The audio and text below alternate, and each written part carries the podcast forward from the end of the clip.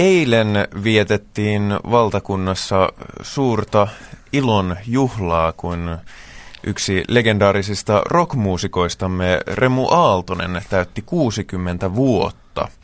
Ja niinpä olemme mekin hartaissa merkeissä kokoontuneet tänne Poptalkin paneelikeskusteluun puhumaan tästä merkittävästä tapauksesta tai pikemminkin siitä, mitä tapahtui ennen tätä merkkipäivää, koska, koska se on oikeastaan merkittävämpää se, mitä on tapahtunut ennen sitä, koska muuten me ei mainittaisi ollenkaan sitä merkkipäivää, mutta mutta asiasta meillä on puhumassa tällä kertaa PopTalkissa tietysti perinteisen tyyliin Pekka Laine. Hyvää päivää. Mutta myöskin toimittaja, muusikko Esa Kuloniemi. Tervetuloa. Kiitoksia. Ja jos lähdetään ihan tästä, niin kysytään tämä kliseinen. Mikä oli teille se ensimmäinen Remu Aaltonen tai ja tai hurriganes kokemus, kun nämä nyt ovat kielen päällä nämä asiat? Livenä vai TVssä? Missä tahansa. No itselläni se oli ihan hurriganesin näkeminen livenä. Ja, ja tota, mä muistan semmoinen ensimmäinen havainto bändistä oli, oli tota, Juva-nimisellä paikkakunnalla semmoisen, semmoisen tota, aika ison sen tanssihallin ää, diskossa, jossa soitti ja ne semmoiset vähän pienemmät rockmadit oli tungettu, ahdettu sinne soittamaan. Ja tota, mä muistan, että siellä, siellä tämmöinen hurrikanes oli, mutta siitä ei oikein saanut mitään selvää. Mä vaan muistan, että se oli jotenkin aika undergroundia ja, ja tota, mä, käsittääkseni Ile Kalli oli siinä vielä kitarassa siihen aikaan. Eli se oli tämä ensimmäinen bändi. Ja tota, se jollain lailla se esiintyminen, muistan lähinnä Kisse Häkkisen siitä. Ja tota, se esiintyminen oli hyvin semmoista niin kuin, äh, rääviä ja, ja, ja tota, irstasta suorastaan. Et esimerkiksi niin muistan semmoisen yksityiskohdan siitä, että Häkkinen raapi muniaan – siinä, siinä, tota, että siinä ei paljon nähnyt mitään. Että se oli niin ahtautunut se, se, tota, se disko täyteen, täyteen porukkaa. Että eikä sitten oikein sit musastakaan saanut selvää. Se oli mun mielestä semmoista aika pitkää piimää. Vähän niin kuin Kale, Kalevalasta suoraan polveutuvaa. Eli Remon edellisessä bändissä polveutuvaa kamaa. Semmoista blues-jamia. Blues-jamia, semmoista pit, pitkiä biisejä ja Semmoista, että se, se ei silloin herättänyt semmoista, niin kuin, ainakaan muussa semmoista, sillä kertaa semmoista kiinnostusta oikeasti. Mun mielestä tämä tasavallan presidentti soitti siellä isolla puolella, niin kuin vuorotteli toisen bändin kanssa, joka oli siis tämmöinen tavallinen tanssibändi. Ja sitten, sitten tapahtui tämä voimakas nousu, että tuli Rock and Roll All Night Long-levy ja sitten tuli, tuli äh, tämä Roadrunner-albumi, jona siis sitä edeltävän, tai siis samana syksynä kun Roadrunner-albumi tuli, niin mä näin tota sitten sen legendaarisen kokopano ensimmäisen kerran äh, Mikkelin työväen talolla. Ja, ja tota, sehän oli aivan siis, se oli, se oli ihan veret seisattava kokemus. Tosi sitä ennen jo oli pohjatyötä tehty, että bändi oli hurjassa maineessa ja nousussa.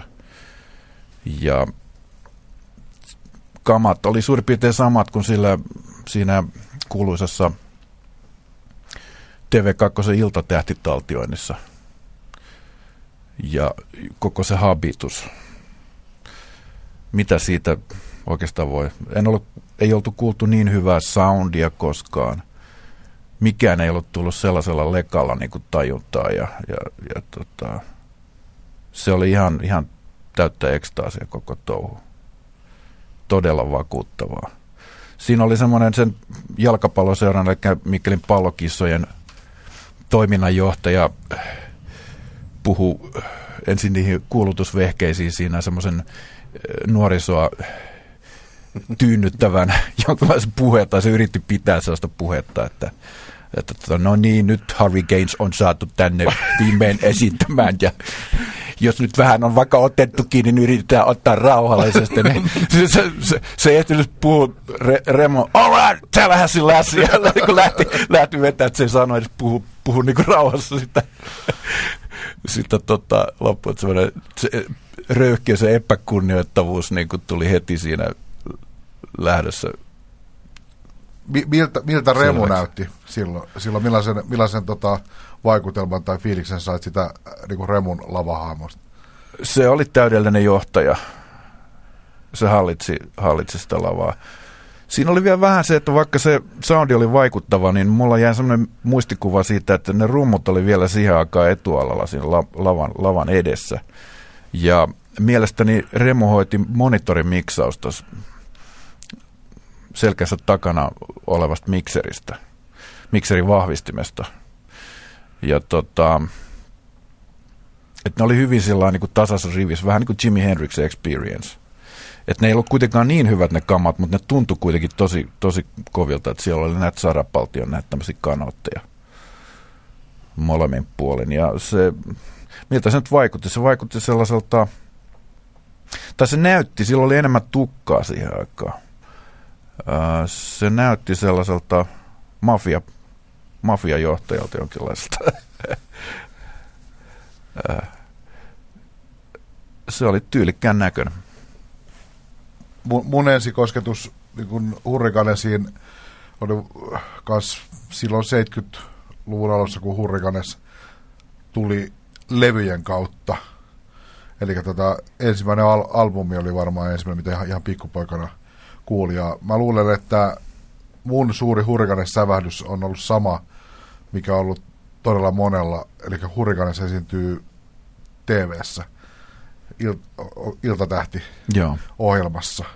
Ja mä, mä luulen, että tota, kymmenet tai sadat tuhannet skidit on nähnyt sen saman ohjelman. Ja se, se tota, kyllä se kieltämättä aika, aika tota, ö, unohtumaton tälli oli. Sitä tietysti itse oli sen verran napero, ettei sitä osa, osaa sillä tavalla tulisi mielenkään ruveta jotenkin miettimään tai analysoimaan sitä asiaa. Se on sama kuin juot Coca-Colaa tai syöt banaania ekan kerran, että onpas hyvää.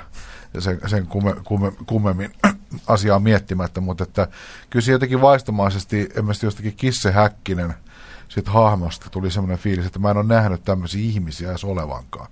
Joo. Et, et, semmoisia Albert Järvisen näköisiä niin kuin puoli hippejä tuolla Helsingin kadulla. Tällä oli paljonkin silloin, siihen aikaan 73-74, mutta esimerkiksi tämmöinen rasvatukkainen Kisse Häkkinen hahmo tai Remu, niin en mä tiedä, ei mun elämän piiriin edes kuulunut semmoisia ihmisiä. Ne oli niin kuin, tota, sitä katsoi ihan monttu auki niitä hahmoja ja mä luulen, että se on mulle ollut, ollut tota, niin kuin varmaan aika monelle muullekin ensimmäisen, ensimmäisiä kertoja, kun kuulee sellaista perus rock'n'rollia, siis tämmöistä kolme, kolmen soinun primitiivistä ytimiin menevää perusjyystöä, mikä tavallaan onkin se, että minkä takia Hurriganes on niin iso ja tärkeä juttu, niin se liittyy varmaan siihen aikakauteen ja ylipäätään suomalaisen rokin kehitykseen ja tietysti mielessä voisiko nyt vähän liioitella sanoa, että ne, niin kuin lopu, bändi, joka lopullisesti toi rock'n'rollin Suomeen ja tako sen tänne, että totta kai sitä on 50-luvulta asti soitettu eikä pidä niiden ensimmäisten pioneerien roolia väheksyä, mutta se varsinainen tämmöinen rock'n'roll dikkarius on ollut kyllä aika pienten piirien hommaa täällä pitkään ja 60-luvulla tavallaan sen perusrokin päälle tuli nopeasti nämä uudet tuulet, Beatles-musat ja rautalangat ja koko se 60-luvun hässäkkä, jonka seassa tämä perus rock'n'roll on vaan ikään kuin yksi juonne. Sitten Hurricanes tavallaan keskittyy siihen, just siihen perusjuttuun ja tuo muun muassa nämä biisit, niin kuin sä sanoit, että Tallahasi Lassi lähtee, niin tämmöiset vanhat rock'n'roll-kappaleet, Joo. niin, niin en, en, niistä tulee semmoista kaiken kanssa, tai ainakin sanotaan että rockia kuuntelevan nuorison tuntemia peruskappaleita, kaikki Keep on Knocking, Little Richardien ja tämmöisten hahmojen vanhat rockit, että et jo, jo, jollakin tavallahan hurrikaanisen suuruus osittain liittyy tähän tämmöiseen tiettyyn lähetyssaarnaan ja Joo. Duuni. Sitä, sitä ennenhän tuosta rock'n'rollia ei oltu esitetty Suomessa vakuuttavasti. Et oli ollut näitä Suomen talvisotajuttuja ja myös Rally Badding Sommerjoki mutta niissä osittain tämä suomenkielisyys, Jarkkolainen ansioituneet sanotukset ja, ja tämä tietynlainen uu, vallankumouksellinen asenne ja se, se saarnaaminen oli niin kuin siinä pääasia, pääasia, ei niinkään se rock'n'rollin varsinainen pitelemättömyys tai, tai, tai jonkunlainen niin kuin alku, todellinen alkukantaisuus, se, se ydin. Tuo oli hyvä, kun sä mainitsit tuon Little Richardin, koska Hurricanes oikeastaan oli e, ensimmäinen, joka ö, esitteli laajemmin Little Richardin biisejä suomalaiselle rock-yleisölle. Et sitä ennen Tutti Frutti oli oikeastaan ainoa, joka oli levytetty suomeksi joitakin kertoja, mutta aika valjoina versioina. Ja, ja tota, Hur, Hurricanesilla oli tämmöistä vakuuttavuutta. Myös toi Luke, niin kuin sanoit, että vielä kun sä kysyit, että miltä Remu näytti, niin silloin oli nämä tunnosomaiset pilottilasit, jotka siihen aikaan oli, niin se, sen mä muistan, että silloin oli ne päässä. Ja se ei näyttänyt semmoiselta tosiaankaan hippi popparilta, vaan se oli jonkunlainen yhdistelmä sen ajan näitä brittiläisiä äh, glam rock-artisteja ja sitten jotain semmoista, mitä ei niin kuin tunnistanut, jotain semmoista, varmaan se johtui sitten mustalaistaustasta tai, tai jostain tämmöisestä. Se oli aika eksoottisen näköinen. Äh, tietyssä mielessä niin kuin, siitä aisti, vaikka ei sitä tiennyt silloin, että se on linnakundi muistan muun muassa semmoisen asian yksityiskohta, minkä mä itse kiinnitin heti huomiota, niin että oli, itse luki musiikkilehtiä paljon ja ne poppareiden kuvia ja muita pläräs, niin mä en ollut nähnyt tatuointia niin. kenellä, kenelläkään muulla kuin Remulla. Se, se oli sellainen juttu, mistä tuli heti se, sellainen, sellainen tota, it, it, itse asut tota, 70-luvun alussa tuo Punavuoressa, niin kyllähän se tatuointia näki, mutta ne oli vähän toisen tyyppisillä haamoilla, ei ole todellakaan mitään taiteilijoita, ei. kenellä niitä oli, että se oli me, me, merimies, la, vähän tuommoinen niin kuin ko, kovempi elä, elämän kaista, missä niitä äh, tatuoituja miehiä näkyy. Jossain yleisessä saunassa. Joo, mer, joku, mer, merimiehiä. Joku vanha, vanha merimies, jolla oli joku sellainen. Toskin siinä on, Remullahan se kuuluisa semmoinen, se lukee Grateful Dead. Ja jotain tämmöistä, että ne on hakattu hyvin sellainen tota, vanhan liiton malliin ja, ja tota, niistäkin tulee semmoinen jollain lailla mietiskelevä tai semmoinen, että siinä on joku semmoinen filosofinen, siitä on varmaan kuulostanut hyvältä se Grateful Dead, tai, että et sitä, on, sitä on harkittu. Se ei ehkä niinkään, mä veikkaisin, että se ei niinkään siinä ei lue Grateful Dead sen takia, että se dikkaa sitä bändiä erityisesti, vaan ehkä se dikkaa sitä nimeä tai mitä sen nimen taakse kätkeytyy. Mm. Niitä on muita merkityksiä. Miten, miten, mites Esa Kulonen Niemi on mieltä semmoisesta asiasta, kun tuossa tota, viimeisen Idols-kisan yhteydessä nousi hirvittävää älämöllä, kun kisan sitten voittanut Hevi ja Ari totesi Remusta, että se ei osaa soittaa. Että hän arvostaa remua, mutta se ei osaa soittaa oikeasti. Ja mä tavallaan ymmärrän, jos mies on tämmöisen heavy metallia, tämmöisen aika teknisesti orientoituneen musiikin kasvatti itse, niin remun tietty alkakantaisuus ei ehkä eikä tee semmoista vaikutusta semmoisessa nuoremmassa polvessa. Mutta miten sä itse, jos ajatellaan sitä hurrikaanisin semmoista ensimmäistä todellisesta kulta-aikaa, niin millainen muusikko sun mielestä Remu oli silloin? Voiko sitä puhua edes muusikko? Onko se mielekästä eristää sitä tavallaan soittamista siitä sen muusta toiminnasta? Ei. Se, eihän, eihän ja arvostettu Albert Järvistä lukuun ottamatta niin, niin muusikkopiireissä silloin, että sehän oli, oli semmoinen bändi, jolle, jolle oike, niin sanotut oikeat muusikot, siis sehän oli vielä tästä, niiden nousu oli tästä niin proge, progen kulta-aikaa ja Hurricanes tuli tämmöisenä piristävänä tuulahduksena äh, rock'n'rollin oikeasta arvoista se keskelle sitä hienostelua ja vaikeatajuisuutta. Ja, ja tota, Remun koko uraa ja elämää mun mielestä on leimannut semmoinen tietynlainen jo, johdonmukaisuus, uskollisuus tyylille. Et, et niin kuin haastattelin joskus Remon ensimmäisen bändin Steelersin kitaristia tota, Grönruus, Teukka Grönruus oli, oli nimi.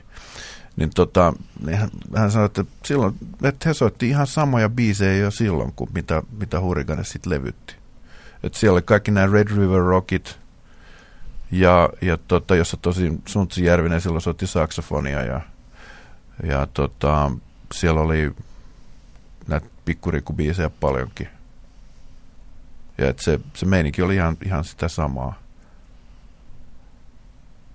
Ja tota, nämä Shaking All Over It ja tällaiset, nehän kuulu, kuulu jo Kalevalan ohjelmistoon.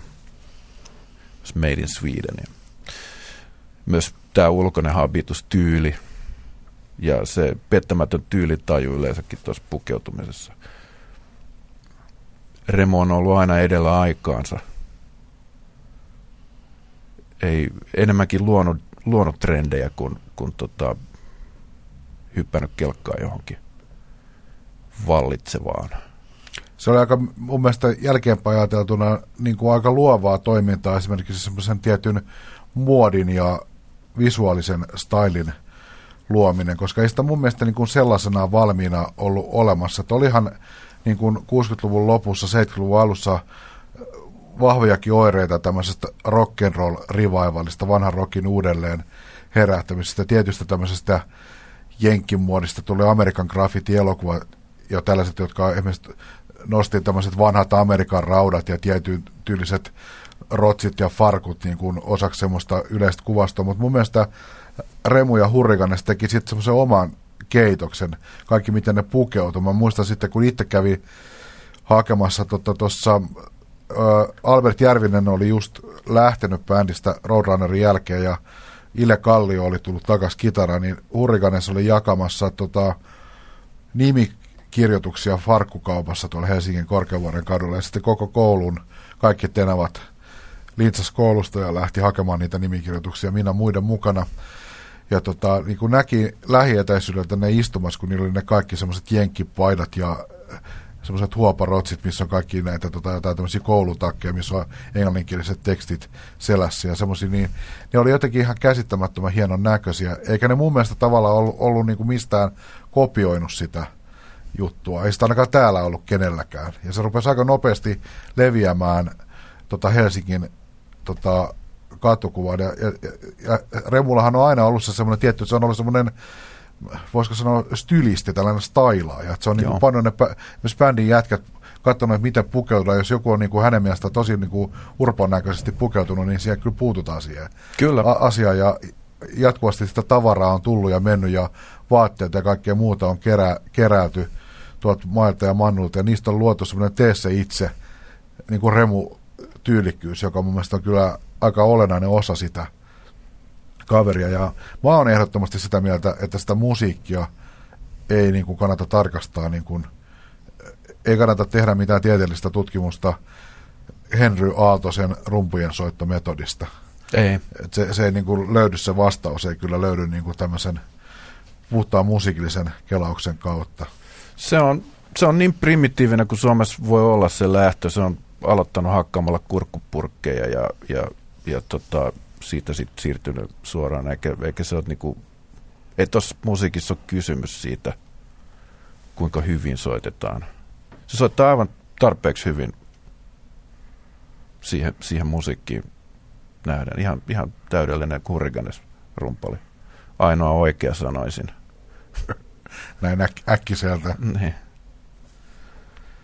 Eikös, eikös ainoa oikea Hurriganes rumpali olekaan, olekaan Beaver Aittooja tai Tomi pa- Parkkonen. Ovat myös so- soittaneet Hurriganisissa rumpoja. Joo, ei kyllä, kyllä, kyllä mä luulen, että niihin on menty sitten niin kuin olosuhteiden ja monien mutkien kautta näihin, Joo. näihin, näihin mu- muihin. Tota. Niin, siinä on myös sitten tulee nämä ergonomiset soittoasennot ja sellaiset, jotka Remolla oli niin epäterveet jollain lailla, että sille tuli näitä rustottumia sitten jossain vaiheessa, että se ei kerta kaikkiaan kyennyt, kyennyt sitten kovo, keikkoja oli monta sataa vuodessa ja jatkuvasti siinä semmoisessa kyyröasennossa tauttaa, niin tota, yksi, yksi juttu, mikä mulla on tullut mieleen, kun nyt, nythän on viime aikoina, tai siis jo vuosien vuosien ajan, niin Remusta on tullut tällainen verbaali, tai siis hän on aina ollut sitä, mutta hänen tähän Leon, Remun verbaliikkaan on ruvettu kiinnittää hirveästi huomiota. Muista 80-luvulla hän oli jossakin äidinkielen opettajien seminaarissa puhumassa niitä näitä. ja se juttu oli nimenomaan se, että hänen kielensä on niin värikästä ja nyt on helmikuussa ilmestymässä konseptiltaan mielestäni loistava Remu Suomi-sanakirja, jossa käydään tota nimenomaan Remon tällaista verbaalista perintöä läpi, niin ö, mun korvaan itse Helsingissä syntyneenä ja lapsuuden viettänä, niin mun korvaan Remu on ollut aina hyvin vahvasti helsinkiläinen ja stadilainen hahmo. Että se ei nyt kerta kaikkiaan voisi olla mistään muualta, muualta tota, kotoisin, niin oliko siinä, kun sä näit Hurrikanesin ekaa kertaa ja kuulit esimerkiksi näitä Remun läppiä lavaspiikeissä ja lehtien sivuilla, niin oliko se silloin tuntuiko se, että toi on stadilainen juttu? Kiinnitikö se niinku huomi- huomiota? Aluksi ei. Siis mulla vei jonkun aikaa ennen kuin mä oikeastaan kuulin Remun puhu, puhuvan ja sitä puhetta. Se puhe suodattu aika paljon aluksi Suosikkilehden kautta, jossa se oli tehty paljon käsitettävämmäksi niin kuin myös maaseudun nuorisolle. Ja, ja tota, Vähän kirosanoja pois jo. Joo, ja, joo, ja sillä että tota, mun mielestä sitä imagoa ihan tietoisesti varmaan vähän kaunisteltiin siinä. Ja aluksi jollain lailla se Remu ei ollut niinkään sen puhemiehenä. Ne oli, ne oli Hurriganes bändinä hyvin paljon esillä ja niistä kirjoitettiin ilmiönä ja tämmöistä. Mä esimerkiksi muistan jotain tämmöisiä ihan TV-haastattelujakin, niin kyllä ne aika mun mielestä tasapainoisesti siinä oli. Muistan yhdenkin semmoisen, missä Ile Kallio hoiti koko puhumisen ja, ja tota, Kisse heti jotain siihen väliin, mutta Remo pysyi aivan taka-alalla tietoisesti. Sillä oli ehkä sellainen moodi siinä päivänä, että se ei halunnut puhua. Mutta sitten pikkuhiljaa se alkoi sieltä tulla esiin. Ja ehkä enemmän tuossa niin 70-luvun loppua kohde jopa melkein. Niin se, se voi olla kyllä, että se itse asiassa liittyy jopa, ja jopa niin kuin 80-lukuun enemmän sillä tavalla, että siitä tulee semmoinen oikein niin kuin valtakunnan käsite – Joo. siitä Remun, Remun ilmaisutavasta ja siitä hahmosta aletaan niin kuin, tulee tämä kirja Poika varjoisilta kujilta, joka ilmestyy muistaakseni 80-luvun alussa. Joo. Ja, ja on lehtijuttuja nimenomaan Remun hahmosta ja Joo. Si, si, si, siihen tulee vähän tämmöinen, niin kuin, siihen alkaa ilmestyä tätä, voisiko sanoa tätä nykyremua, semmoinen niin kuin vähän mystinen katujen viisas mies. Joo. Täl, tällainen katufilosofi, joka varmasti on ollut siellä koko ajan, niin, mutta joka on ehkä ollut sitten sen lähipiirin ja se mu, mu, muusikkokavereiden ja roudareiden ja muiden niin kuin, aseveljen ja sis, siskojen tuntema Joo. puoli, mutta sitten siitä tulee tavallaan niin kuin julkinen juttu. Remuhan ei lavalla hurrikanissa puhunut paljon. Se vaan ärjähteli siellä biisien välissä jotakin, hu, huusi jotakin. Käsittämätöntä. Jotakin, jotain käsittämätöntä, joo. Ja, ja et, e, eihän se siellä spiikkailu mitään korkeintaan just jotain niin kuin siinä rock and roll all, all night longilla, että pidetään breikki. Mutta eihän ne sitten myöhemmin mitään breikkiä pitänyt. Hän soitti yhden tiukan setin ja se oli siinä. Ja sitä odotettiin koko ilta. Mitäs tota, jos saada, saada, saadaan tota kuvaa Remusta ja Hurrikanista vähän täydellisemmäksi, niin tota, on myös paljon ihmisiä, ihan täyspäisiä musiikin ystäviä ja sen ajan musiikin hyviä tuntevia ihmisiä, jotka on sitä mieltä, että hurrikaanis kuulostaa ihan naurettavalta. Ja, ja, ja, ja esimerkiksi tämä Remun nämä legendaariset Sian Englanti, onko, onko Englantia muistuttava Sian Saksa? Sian Englantia. No joka tapauksessa nämä, tota, mitä englantilainen englantilaismuusikko Nick Lowe kutsui rock'n'roll esperantoksi, tämä remu, remukieli – Tsyge Hyge, jossa jotain Amerikan osavaltioita luetellaan siellä seassa ja milloin mitäkin, niin että se on tavallaan myös aika jossakin mielessä vähän ko- koomista se musa. Näetkö, näetkö sinä tällaista tasoa? No kyllä ja ei, että Hurricanes on kuten kaikki tämmöiset... Että siellä on melkein, niin melkein par, joku, joku parodiataso Varma, varmaan lähellä, lähellä. Se kuulostaa jonkun korvaa, että Joo. Nämä, siis kysymys, että onko nämä tosissaan? Joo, se, tota, tietysti tuollaista asiaa ei sen ajan eläneenä ehkä ole niin ajatellut. Totta kai siihen kiinnitettiin huomiota. Kyllähän kaikki tiesi, että jotka vähän vakavemmista asiaa tarkasteli, niin tiesi, että se Tremohan laulaa ihan mitä sattuu ja sillä, mutta se, sitä pidettiin vaan makeena. Se oli, se oli sellaista heittäytymiskykyä. Se vaatii rohkeutta. Ja, ja tota, spontaani. Se, se on myös osoitus tämmöisestä varmaan tästä tilasta, mihin esimerkiksi näyttelijät pyrkii niin kuin improvisoidessaan. Et, et tota, se on ainutlaatuista tiet, tietyssä mielessä. En mä näe sitä naurettavana, ja mitä tulee ylipäätään niin hurrikanisiin levytyksiin, niin, niin pitkä ura, siinä mahtuu kaikenlaista tavaraa, parempaa ja huonompaa. Musta ne parhaat palat, joita on yllättävän paljon, niin ne, ne, on, ne on todella hienoja. Ne on tietysti mielessä niin kuin ainutlaatuisia. Se on sitten kuulijan omassa korvassa se, että mitä, mitä sieltä kuulee. Onko se, kyllä, kyllä silloin ei, ei kukaan epäily sitä, etteikö ne jätkät ollut tosissaan silloin niiden kulta-aika ja silloin kun ne nousi, niin ne oli, ne oli totta, ne oli pitelemättömiä, ne ei teeskennellyt, ne oli aitoja jätkiä, ne oli jotain, mitä kaikki oli odottanut. Kaikilla oli yhtäkkiä farkut. Ja kyllä Remu, Remuston niin kuin tuli aika äkkiä semmoinen,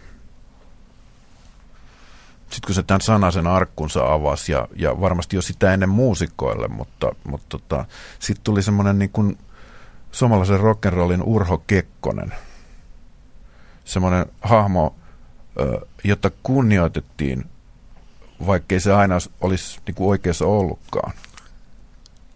Joo, ja, ja, ja kritiikki oli jupinaa selän takana, mutta kukaan ei uskalla päin naamaa sanoa mitään. I, joo, joo, kyllä. Että tota, ja, ja mä vetäisin tästä niinku semmoisia pitempikin kaaria sitten niinku mu, muusik, muusikkouteen, niin että, että tässä vaiheessa se, että esimerkiksi niinku siellä tavalla, miten Suomi niin antoi itsensä Urho Kekkosen käsiin, niin, niin tota, suomalainen rock'n'roll antoi kä, niin kuin itsensä äh, Remun käsiin ja näin, niin kuin Neuvostoliittoa tässä tapauksessa ja, ja, ja tota, edusti esimerkiksi järjestäjätaho, niin kuin kekkojärjestäjätaho ja levyyhtiöt, jonne, jonne Remu suurilla diplomaatien, diplomaatin suostuttelijan taidoillaan niin, ja raalla voimalla niin saneli sellaiset ehdot, että ne muuttu pysyvästi. Tavallaan se, kun sä sanoit, että Hurricanes aloitti rock'n'roll-kulttuurin Suomessa ja aloitti myös tällä tasolla sen Suomessa. Sitä ennen nämä kaiken maailman blues sectionit ja muut kärvisteli siellä kylmissä vetosissa takahuoneissa ja niin, tota, samoissa tiloissa, missä nämä tango Rukoili voi leipä. joo, joo. Ja, ja tota sitä makkaralipuketta, että tota, et, et, et, ja, ja samoin nämä sopimusehdot. Sitten tietysti voisi vetää myös tällaisen tämmöisen seikan, että Remo, Remon suhteet alamaailmaan ne on myös, myös tämmöinen, että Remo on useille muusikoille eh, hoitanut niiltä varastetut kamat takaisin huutamalla vähän sinne viidakkoon. Omalla arvovallallaan, kun se kuitenkin tuntee noita rosvoja ja, ja, ja noin, niin tota, se, on, se on aivan taivaan tosi, että niitä vehkeitä on tullut sieltä takaisin vähän paljon. Joskus se on tietysti joutunut toteamaan, että nyt se menee jo Ruotsissa, että mä en voi sille enää mitään. Mutta se, mutta se on ainakin yrittänyt ja, ja tota, että, että Remon haltuun on, niinku, on uskottu paljon. Tietysti semmoinen kar- ka- karisma ja sellainen a- asema, jota ei niin kuin voi feikkaamalla saavuttaa. Nimenomaan. Mites tota, jos palataan vielä tuohon, mitä äsken sanoin, niin toihan, tavallaan, jos ajattelee koko musiikkikulttuuria Suomessa, niin tuo on todella iso asia. Ja Jussi Raittinen, joka on tietysti itse kanssa tehnyt todella pitkän ja merkittävän päivätyön ja ollut mukana myös sitten noissa AY-järjestökuvioissa ja tehnyt tosi paljon töitä muusikkojen ja nimenomaan popmuusikkojen aseman parantamiseksi Suomessa, niin eikö Jussi nimenomaan todennut sen, että Remu on tehnyt enem, enemmän kuin kukaan, niin kuin mikään liitto tai mikään mu- rockmuusikkojen aseman parantamiseksi 70-luvulla. Joo. Et, et hu, käytti tavallaan sitä hurrikaanisen suosiota ja sitä ihan raakaa markkina, markkinatalouden lakien tuomaa vääntömomenttia hyväkseen ja pakotti järkkärit niin kuin, tiettyihin niin kuin säädöllisiin peruskuvioihin, että et, et, et, tota, raha sanelee. Et, et jengi haluaa tulla katsoa hurrikaanisi, hurrikaanisi nosti hinas liiksat ensinnäkin ihan eri tasolle Kyllä. varmasti kuin aikaisemmin ollut, ja muutenkin, että mikä tahansa niin kuin, spedeily ei ole mahdollista, ja koska toihan on mitenkään leimaamatta sitä niin kuin, elinkeinoelämän sektoria, niin sehän kylmä tosiasia on, että tuolla on ollut aika paljon kaikkea ohariollia pyörittämässä keikkapaikkoja Suomessa, ja esimerkiksi raha-asioita on hoidettu vähän mitä sattuu, niin Remuhan on tunnettu siitä, että hän ei ole ainakaan näiden ohareiden kohteena, että ne hoidetaan kyllä niin kuin tavalla tai toisella ne, kyllä ne, kyllä ne hoidetaan. Maksu, maksu tulee. Joo, jos ei muuta, niin takavarikoidaan järjestäjän autoja. Tämmöistäkin on tapahtunut. Ja puhumattakaan kaikesta muusta. Että näistä, näistäkin asioista voisi vaikka kirjoittaa kirjan. Että legenda ihan liikkuu ja sitä paitsi ne tiettävästi suuri osa niistä on totta vielä kaiken lisäksi. Mitä tulee Ruotsiin muutakin kuin kamoja, mitkä sinne on lähtenyt, niin siellähän kävi myöskin yhtye, yhtye tekemässä, mikä varmaan ainakin mun käsityksen mukaan, mikä on ollut iso juttu tässä Hurricanesin nousussa on ollut, ollut justiinsa tämä legendaarinen Roadrunner-levy, ja sehän käytiin tekemässä Ruotsissa, joka tarkoitti, että yhtäkkiä tuli rocklevy, jossa ei todellakaan ollut sitä love-soundia, vaan se, se potki ihan, ihan tosissaan niin kuin eri tavalla kuin mitä su- suomalaisilla levyillä oli totuttu kuulemaan. Oliko sillä, oliko sillä loppujen lopuksi sillä soundilla merkitystä siihen levyn suosioon vai oliko ne vaan ne biisit? Mä luulen, että sillä oli valtava merkitys, että et miltä se ku- kuulosti. Joo, se esimerkiksi se bassomöyri siinä ihan, ihan tota eri tavalla. Tietysti kaikkihan ei sitä varmaankaan osannut analysoida sillä tavoin, mutta eihän ihmisen, fiilis, mikä siltä ei se, mikä sitten välittyy. Ei ihmisen tarvitse osatakaan analysoida sitä, vaan se, se, tota, se vaan miten se siihen vaikuttaa. Se, miten kaikki ne suhteet oli siinä, rummut ja kaikki, miten se niin kuin kolisi ja, ja lähti. Että joku tommonen, että voidaan tuommoisella It ain't what you do tyyppisellä biisillä aloittaa koko levy. Ja, ja, ja tota, se, on, se on kuitenkin sellainen kehittely. Että se, va- si, niin sano vaan. Niin, va- vaikka se on tietysti se Remun tee itse aspekti niissä biiseissä ja sanoissa, niin se on tietty kansainvälinen standardi siinä saavutetaan. Että siinä on sellaisia elementtejä, että se on hyvän kuulonen rocklevy vuonna 74, piste. Siinä, siinä ei ole mitään semmoista, että ihan, ihan kiva, kiva suomalaiseksi. Ja tietysti tästä kun tullaan vähän laajempaan teemaan, niin mitä tulee hurrikaneisiin, niin totta kai tuossa ohimenen jo vilahti tämä, että siinä oli tällainen henkilö kuin Pekka Albert Järvinen kitarassa, niin oli tietysti älyttömän tärkeä asia ja toi ihan kokonaan uuden ulottuvuuden se, että siinä oli sit oikeasti se lenkki, joka oli kansainvälistä tasoa, niin kuin, Järvinen oli huippuluokan rock-kitaristi tietysti tämmöisessä blues-pohjaisessa – tyylissä, ja, ja tuolla levyllähän se on, lo, on loistava. Ja se tavallaan nosti sen niin kuin ihan eri tasolle, mitä oli ennen sitä totuttu kuulemaan. Ja, ja se, se, kerrankin se välittyy se, se osaaminen. Että on, on, on myös varhaisempia tai suomalaisia äänityksiä, joista esimerkiksi kuulee, että toi on hyvä toi bändi, mutta sitä ei ole vaan tavallaan osattu taltioida. Joo. Taltioida oikein. Ja tämähän tämä Suomi-Ruotsi ero on tietysti ihan, ihan legendaarinen ja taajaan käsitelty teema, että monet, monet suomalaiset bändit kävi soittamassa Ruotsissa 60-luvulla keikoilla ja pärjäs siellä ihan hyvin, mutta sitten kun mennään näihin taltioihin, mitä siinä aikana on tehty myös 60-luvulla, niin se on Ruotsi 100, Suomi 0. Joo. Ja, ja, ja tota, toi, oli, toi Roadrunner oli ehkä sitten se, että kun mentiin sinne tavallaan pääkallopaikallista tekemään, niin se tuotiin sitä know-howta Joo. Sieltä, sieltä tänne. Sehän on näin, että siinä Rock and Roll All Night Longilla ne, niissä live-paloissa välittyy se, se, tota, se kauhean meininki, mutta se, nimenomaan se studio, ne studio-osuudet, niin ne on vähän semmoisia köpösiä vielä. Öö, ja ja tota, sitten Roadrunnerista ei voi tosiaankaan, siitä ei voi sanoa, että siellä on mitään virheitä. Silti se kuulostaa täysin spontaanilta. Tai semmoiselta niin kuin rock'n'roll, siis rock'n'rolli pitää kuulostaa semmoiselta voimakkaalta, kauhean imu ja, ja tietty semmoinen uhka ja tämmöiset paljon kaikenlaisia selittämättömiä asioita. Kuitenkin semmoinen, niin kuin, että olla, ollaan kiinni myös nuoruudessa. Ja, ja että se iskee, iskee nimenomaan siis teinien tajuntaan täällä. Ja hu- Hurrikanista ja Ruotsista tietysti pitää muistaa se, että Hurrikanissa oli se suomalainen bändi, joka oikeasti sai siellä valta, valtavan sukseen 70-luvun lopussa. Siinä tota, niin kuin Ile Kallio vaiheessa teki, teki isoja rundeja, myi levyjä ja on, on tota, edelleen niin kuin sielläkin käsite. Et mä tunnen paljon nuorempia ruotsalaismuusikoita, jotka niin kuin, kyllä ne kaikki hurrikanisin tietää. Joo. Osa niistä vähän hymyilee sille ja ehkä näille joillekin sanotuksille tällaisille pitää niitä pikkasen hassuna, mutta kyllä kaikki sitä dikkaa ja kyllä se Roadrunner aika monen, monen aika nimekkäänkin ruotsalais Juipin levyhyllystä lö- löytyy.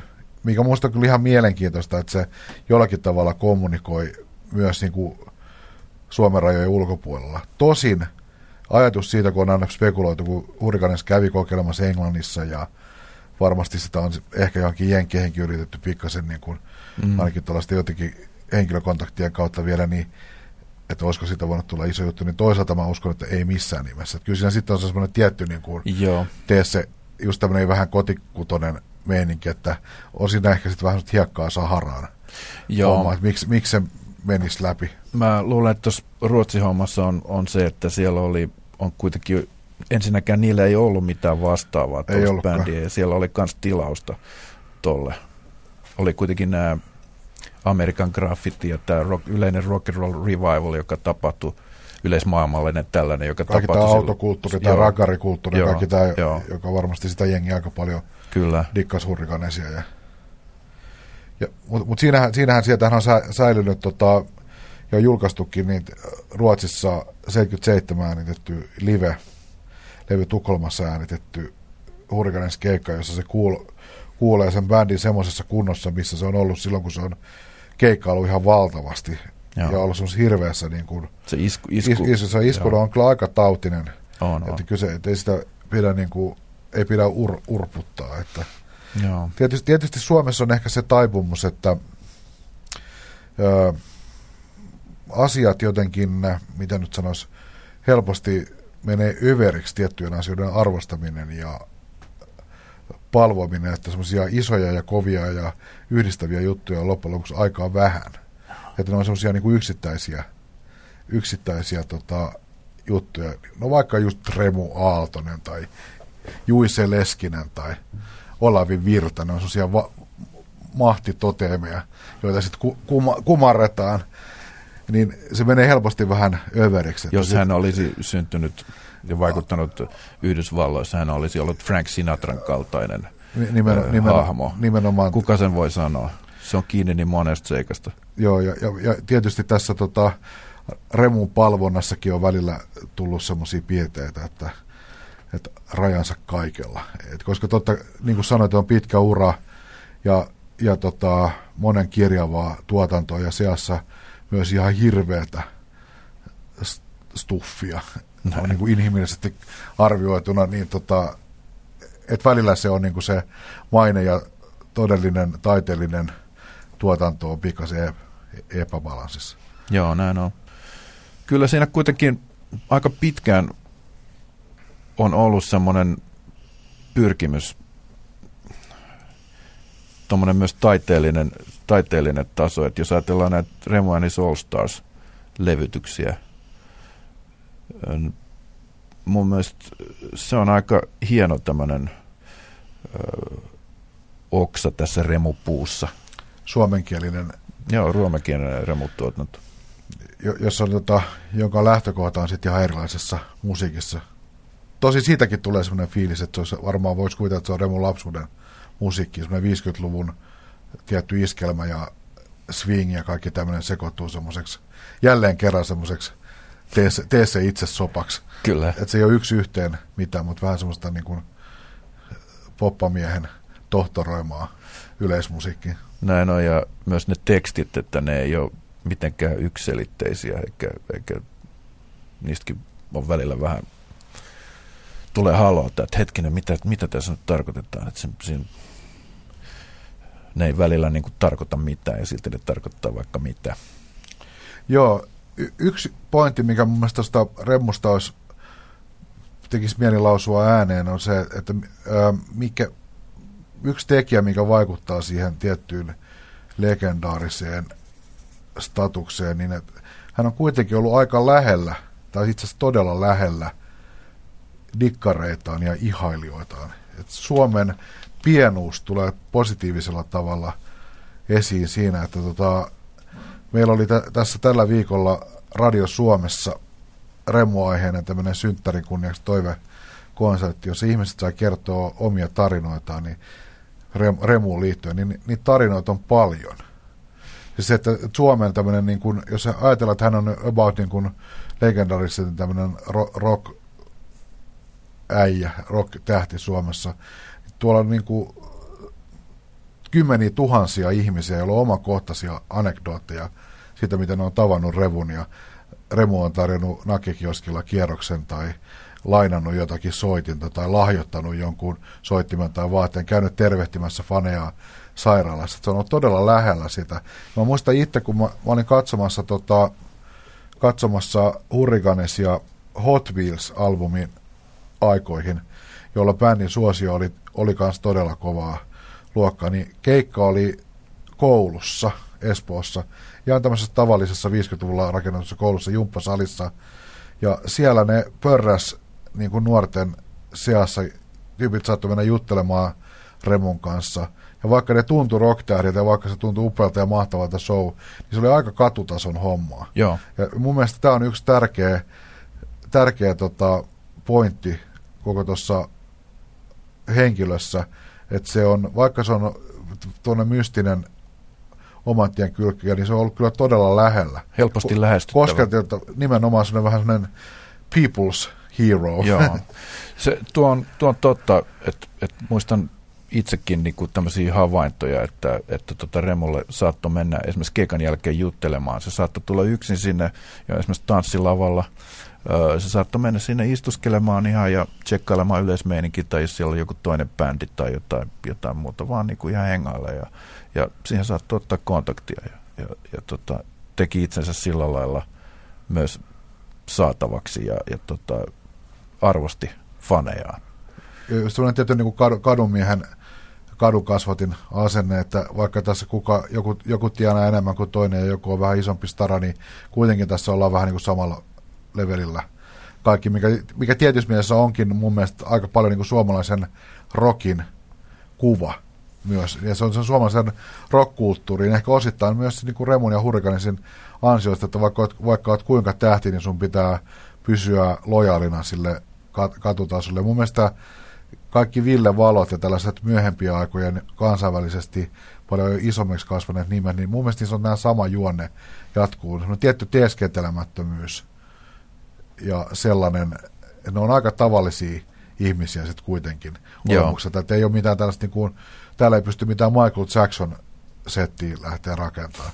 Että jos sä vetäydyt laaman kanssa jonnekin kartanoon jo niin kuin meditoimaan, niin se yleisö tekee topisilla aika nopeasti, mä veikkaan.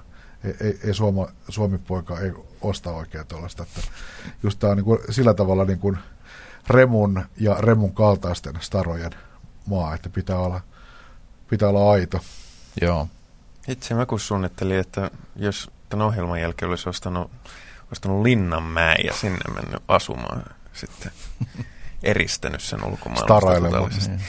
Yksi asia, mikä mua tässä, mä olen tässä samalla tehnyt taustatyötä asiasta ja huomasin, että Hurriganes teki uskollisesti joka ikinen vuosi vuodesta 73 vuoteen 84 pitkäsoittolevyn.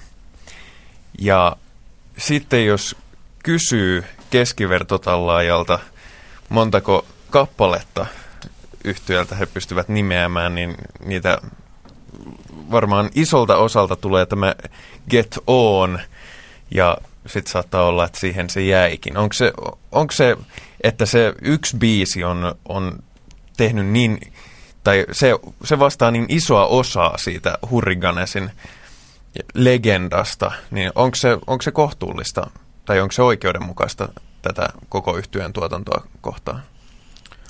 No se ainakin, siinä kiteytyy paljon niitä asioita, just, just tämä kieli, tämmöinen, just tämä rock'n'roll esperanto, loistava kitarointi, menevyys. Se, niin, tämä on just semmoinen, että riippuu keneltä kysyä, että, että Hurrikanesiinhan liittyy ja Remu liittyy oikeasti tosi intensiivinen semmoinen fanikulttuuri. Ja on, on, se on semmoinen tietyn ikäisten farkkuäjien suuri rakkaus ja on varmasti paljon dikkareita, jotka on sitä mieltä, että ne on kaikki tosi kovia ne levyt. Mutta jos asiaa pikkasen välimatkan päästä katsoo, niin kyllä mä oon sitä mieltä, että tiettyihin niin varhaislevyihin se juttu kiteytyy, niissä se tyyli luotiin ja se loppu on tavallaan sen saman teeman variaatiota enemmän välillä paremmin ja välillä huonommin niin kuin onnistuen. Ja kyllä siinä mun mielestä on ihan selvä se Roadrunnerin legenda, että, ja, ja, ja tietty, tietty myös ne niin kuin jotkut Crazy Days ja nämä 70-luvun le- levyt, niin tota, ne on ihan okei, mutta niissä ei ole sitä samaa taikaa. Ei, ei, ei mutta, kyllä se niin niihin, niihin se tavallaan niihin tiettyihin varhaislevyihin se niin juttu, juttu tota, kiteytyy. Mutta mun mielestä saman asianhan voi sanoa aika monesta bändistä, niin kuin aika isosta nimestä, että mun mielestä joku, vaikka Rolling Stoneshan olisi voinut lo, lopettaa levyttämisen ajat sitten, eikä se olisi tavallaan sitä miksikään niin kuin mennyt. mennyt. Että ei, ei, ei sekään mitenkään se nousujohtainen se niidenkään käyrä on ollut, ollut taiteellisesti viime vuosikymmeninä. Ja mun mielestä tällainen perusmusiikissa pitäytyminen kyllä väistämättä mun mielestä johtuu, johtaa siihen, että jos et sä hirveästi uusiudu ja teet tavallaan sama juttu uudestaan ja uudestaan kymmeniä levyjä, niin ei ne kaikki mitään neroleimauksia voi olla. Joo. Ja siinä mielessähän toi oli aikanaan mahtava piristysruiske olikin just tämä suomenkielinen tämmöinen ihme iskelmäjats meininki, jossa tavallaan mun Remu loi, loi niin kuin taiteellisesti ja musiikillisesti nahkansa ihan uudestaan ja löi monet ällikällä. Joo. Et, tota, mutta tämä oli tämmöinen... Ehkä senkin, senkin sitten lopettaminen osoittaa semmoista tiettyä tilannetajua tai ehkä, ehkä kunnioitusta taidetta tai jotain sellaista kohtaan, että, että, että se tajuttiin lopettaa, tai Remo itse tajusi sen lopettaa, että kun tästä ei nyt tuntuu, että kaivo ehtyy, niin antaa tämän jäädä tähän toistaiseksi ainakin. Hurrikanesella on joka tapauksessa ollut, ja Hurrikanes musiikilla esitettynä joko triona tai sitten näiden Remo and his, tai Remo Plays Hurricanes, näitä mitä silloin on ollut tuossa välissä – pikkusen isompi kokoonpano, niin sille, sille musiikille kuitenkin livenä on ollut koko ajan niin paljon kysyttää, että ei, ei, ei ole tarvinnut. Ja se, se on kuitenkin se niin kuin, tavallaan suuren yleisen juttu sitten. Nyt, nyt siirrytään tota, vähän aralle, aralle alueelle. Mitä mieltä saa Tesa siitä, että Hurricanes-niminen yhtye esiintyy edelleen? Sen tasoisena ja sen kuulosena, kun se on tällä hetkellä. No, se on varmasti sille varmasti on tietty kysyntä ja, ja tietyille faneille, niille riittää, kun se remu on siellä. Että eihän siellä ole niin kuin enää mitään oikeastaan sillä tekemistä sen alkuperäisen jutun kanssa. mun mielestä se on, sehän on täysin Remon oma valinta. Ja, ja tota, viime kädessä yleisö päättää sitten, että kuinka pitkään se menee läpi. Ei niitä muusikoita, jotka siinä on, ei niitä voi taidollisesti moittia.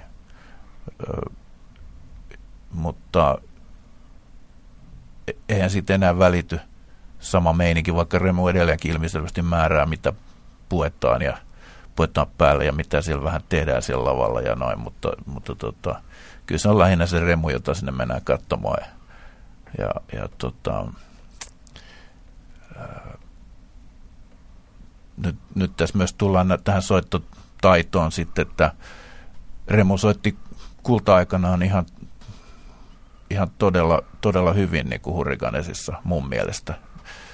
Mutta nyt sitten, kun tämä kuuluisa koiravaljakko onnettomuus tapahtui, niin Remu, Remu siinä ei oikeastaan toipunut koskaan täysin siitä onnettomuudesta. Ja se on vaikuttanut Remu koordinaation niin, että se rumpujen soitto on vaikeutunut. Ja, ja tota, ehkä parasta no musiikillisesti olisi tietysti, että siinä olisi toinen rumpali vähän niin kuin Kalevalan tyyli aikoinaan, että siinä oli Affe Forsman, joka hoiti sen perustyön ja Remo sitten vähän siihen koristeli päälle ja hoiteli sieltä, sieltä takaa, mutta se ei taas sitten ole niin kuin visuaalisesti hurriganes enää. Ja tietysti siinä voi olla kustannuksellisiakin seikkoja. Ei jää niin paljon massia enää käteen. Ää, niin tota, ää, nyt on tultu tähän ja, ja tota, eihän Irviniäkään menty kuuntelemaan, sitä mentiin katsomaan. Ja tietysti odotamme kaikki innolla tätä levyä, jonka, josta Remo on kertonut, että tähän levyttävät levyä, jossa aikovat tehdä vanhoja hittejä 2000-luvun soundilla. Uhu, joo. joo. ollaan sitten ajat sitten ilmeisesti siirrytty toi Irvin rinnastus sai ajattelemaan, että ollaan todella siirrytty niin kuin tällaiselle ilmiön seuraamisen tasolla ajat sitten, että tavallaan sillä ilmiöllä oli ihan selkeä musiikillinen olomuotonsa ja taustansa aikanaan, mutta että siitä tavallaan lähetty niin kuin ihan omille tavallaan tämmöiselle le- legenda ulottuvuuksille ja sitten pitää kaikki tämmöiset Ganes elokuvat ja kaikki muut tavallaan pyn- pönkittää semmoista legendaa, jossa alkaa, alkaa olla vähän aika vahvia myyttisiäkin piirteitä. Kyllä, kyllä joo. Mutta kuka sen tietää, jos tulee tuottaja, joka vielä onnistuu diplomatian taidolla jotenkin luovimaan siinä Remun kanssa, ja jo, jolla on hyviä ideoita, ja pystytään osoittamaan Remulle, että tämä projekti kannattaa, että sinne viiva alla jää sulle jotakin, niin, niin tota, jos joku innostus tuosta, niin kyllä, kyllä mä uskon, että Remu, Remusta saisi irti vielä ihan uusiakin tasoja.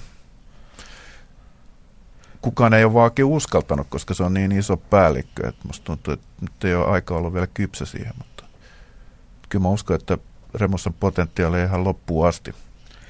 Se, se on tietysti näissä, näissä tapauksissa tämän kaltaisten hahmojen kohdalla, niin se yksilön karisma on niin voimakas, että se tavallaan hautaa alleen kaiken.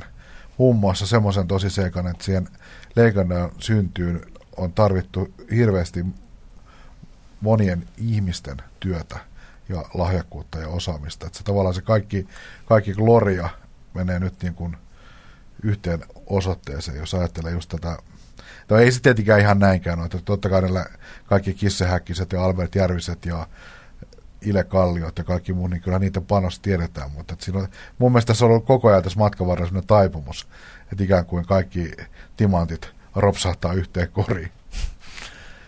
Niin. Mutta mut, mut toisaalta siihenkin on, siihenkin olisi, tota, onhan, sillekin, onhan sillekin oma selityksensä, että toisaalta jos otetaan se Remon hahmo pois siitä, niin sinne jäisikö sinne jäljelle mitään. Ei, ei, ei, siihen jäisi, että se olisi vähän niin kuin joku Dr. Feelgood, joka voi jatkaa, jatkaa sen musiikin soittamista, mutta joka ei kuitenkaan oikeasti enää ole se juttu millään tavalla. Se olisi sitten vaan musaa. Joo, se on joo.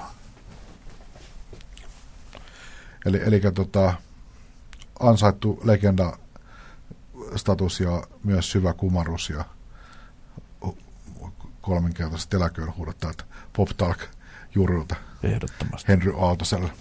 Näin, näin muistettiin tätä legendaarista Porvoon kaupungin valtuutettua, joka on kaupungin valtuustossa uransa ja maineensa tehnyt. Legendaarinen kunnallispoliitikko. Kyllä, kyllä. Kyllä semmoisesta aina, aina yhden ohjelman pyöräyttää tässä. Mutta tämä tosiaan oli Pop Talk, ja jos ihmisillä on jotain omaa sanottavaa aiheeseen, niin sehän käy, ja se otetaan oikein mielellään vastaan. Helpoiten se käy ohjelman internetsivuilla blogit.yle.fi kautta pop-talk, ja jos kuuntelette tätä radiosta, niin sieltä löytyy myöskin kokonainen ohjelma. Radiosta kuullaan vain otteita tästä ohjelmasta. Tässä vaiheessa meillä on yleensä ollut viimeisen viikon ajalta koettu sykähdyttävä kokemus, mutta tällä kertaa kun tematiikka on näinkin selkeästi rajattu, niin muutetaan kysymystä ja kysytään, mikä on remuun tai hurriganesiin liittyvä sykähdyttävä kokemus, mikä tulee panelisteilla ensimmäiseksi mieleen. koko elämän ajalta vai, vai tuorein? Voitte itse päättää, kumman, kumman haluatte muistella mieluummin. Mä, mä yritin, kun mä yritin tota, vaipua hurrikanes aatoksin tätä ohjelmaa varten, niin mulla tuli ensimmäisenä mieleen sellainen elämys, joka kyllä sitten liittyy varmasti vuoteen 74. Ja mä muistan, kun mä oon matkalla mummolaan ja mä Dösa pysähtyy tuossa Hämeenlinnan linja-autoasemalla ja sen verran luppuaikaa tehdin kuuntelemaan Jukeboksia yhden levyn verran ja menen Jukeboksista kuuntelemaan Talahasse Lasseen kappaleen tonne. Ja mä muistan, muistan ne, kun kaikki tietää, jotka on joskus kokeillut levyautomaatin kuuntelua, että jos Jukebox on tarpeeksi kovalla, niin musiikki kuulostaa mahtavalta Jukeboxista, kun se jymisee ja möyri. Niin Jukeboxista tota, kuunneltu Talhasse Lassi Hämeenlinnan bussiasemalla vuonna 1974 on niin tällainen, vai olisiko se ollut 75? Ehkä 75 kuitenkin, niin se oli semmoiselle pikkupojalle vähän Amerikan meininkiä ja se on jäänyt kyllä tajuntaan, eikä sieltä lähde pois. Ja tuore kokemus oli varmasti, tota, oli tällä viikolla tämä Remu synttäri toivekonsertti radiossa ja just se aspekti siinä, että kuinka hienoja storeja ihmisillä oli kertoa tästä synttärisankarista ja josta pystyy aistimaan sen vaikutuksen ja jäljen, mikä Remo on suomalaiseen kulttuuriin jättänyt, niin se, siinä ei jäänyt niin selittelylle sijaa. Sekin oli hieno elämys. Joo. Kyllä itselläni täytyy sanoa, että se kerta kun sain soittaa Remon kanssa keikan, ja, ja tota, kaikki siihen liittyvät edeltävät toimenpiteet, kun Remo soitti, soitti vastasin puhelimeen ja sieltä kuuluu sieltä puheen, puhelimesta, että täällä on Remo moi. Et, tota, mä kuulin, että teillä on tässä keikkatauko, että tota, no, ja teidän rumpali ei halua tulla Adloniin soittaa tänne Roadrunner Clubille, että, tota, että ette voi tulla, mutta miten voisiko mä soittaa teidän kanssa? Mitä sä voit siihen sanoa? Mitä sä sanoisit siihen? En missään tapauksessa. Ky- kyllä se mulle käy. ja ja tota, se, se kyllä pureutui mieleen, että tota, ja, ja se, se toteutui ja oli vielä Me, Mertasen Hande, legendaarinen hurrikanes miksaaja vielä puikoissa, joka hoiti myös PA sinne. Soitettiin vaimoni Aijan ja Remun kanssa setillinen musaa soundcheckissa Remo kysyi, että osaatteko mitään meidän biisejä? Mä sanoin, että kyllähän tuosta jokunen osataan, että tota, valkattiin sitten sopivat ja siellä oli sitten vähän Cadillackia ja Checkin All Overiakin ja tällaista. Ja sitten Remu opetteli meidän biisejä puoliksi. Se oli solidaarinen homma. Vedettiin, vedettiin tällainen 50-50 setti ja, ja tota, keikan päätteeksi Remu vielä puki aijan sitten, se antoi sille semmoisen mikähän se on semmoinen Justiina hattu, semmoinen huopa, punainen huopahattu, aniliinin punainen sellainen ja, ja tota, se on vähän semmoinen kassialma, hampituksen viittava ja tota, se, se jäi oikein hienona kokemuksena mieleen. Siihen liittyy paljon kaikenlaisia yksityiskohtia, muun muassa ruokailu ja kaikkea tämmöistä. Tota, ruokailemme ravintolan keittiössä ja mulle jäi mieleen, että Remu näkkäriä tosi paljon. Et, tota, syötiin suora kalapihveä suoraan altaasta. Ja tota, Remu kyllä on hyvää. Me ei aluksi meinattu jäädä syömään sen, mutta Remu niin määräsi meidät tavallaan jäämään syömään. Että, ei, kannattaa syödä täällä. Että, ja tota, kutsuu ravintolapäällikkö koko ajan neitokaiseksi. ja neitokainen järjesti jotain syötävää. Remu piti meistä todella hyvää huolta. Tähän päätämme PopTalkin tällä kerralla ja kiitämme tietysti panelisteja Pekka Lainetta ja Esa Kuloniemeä.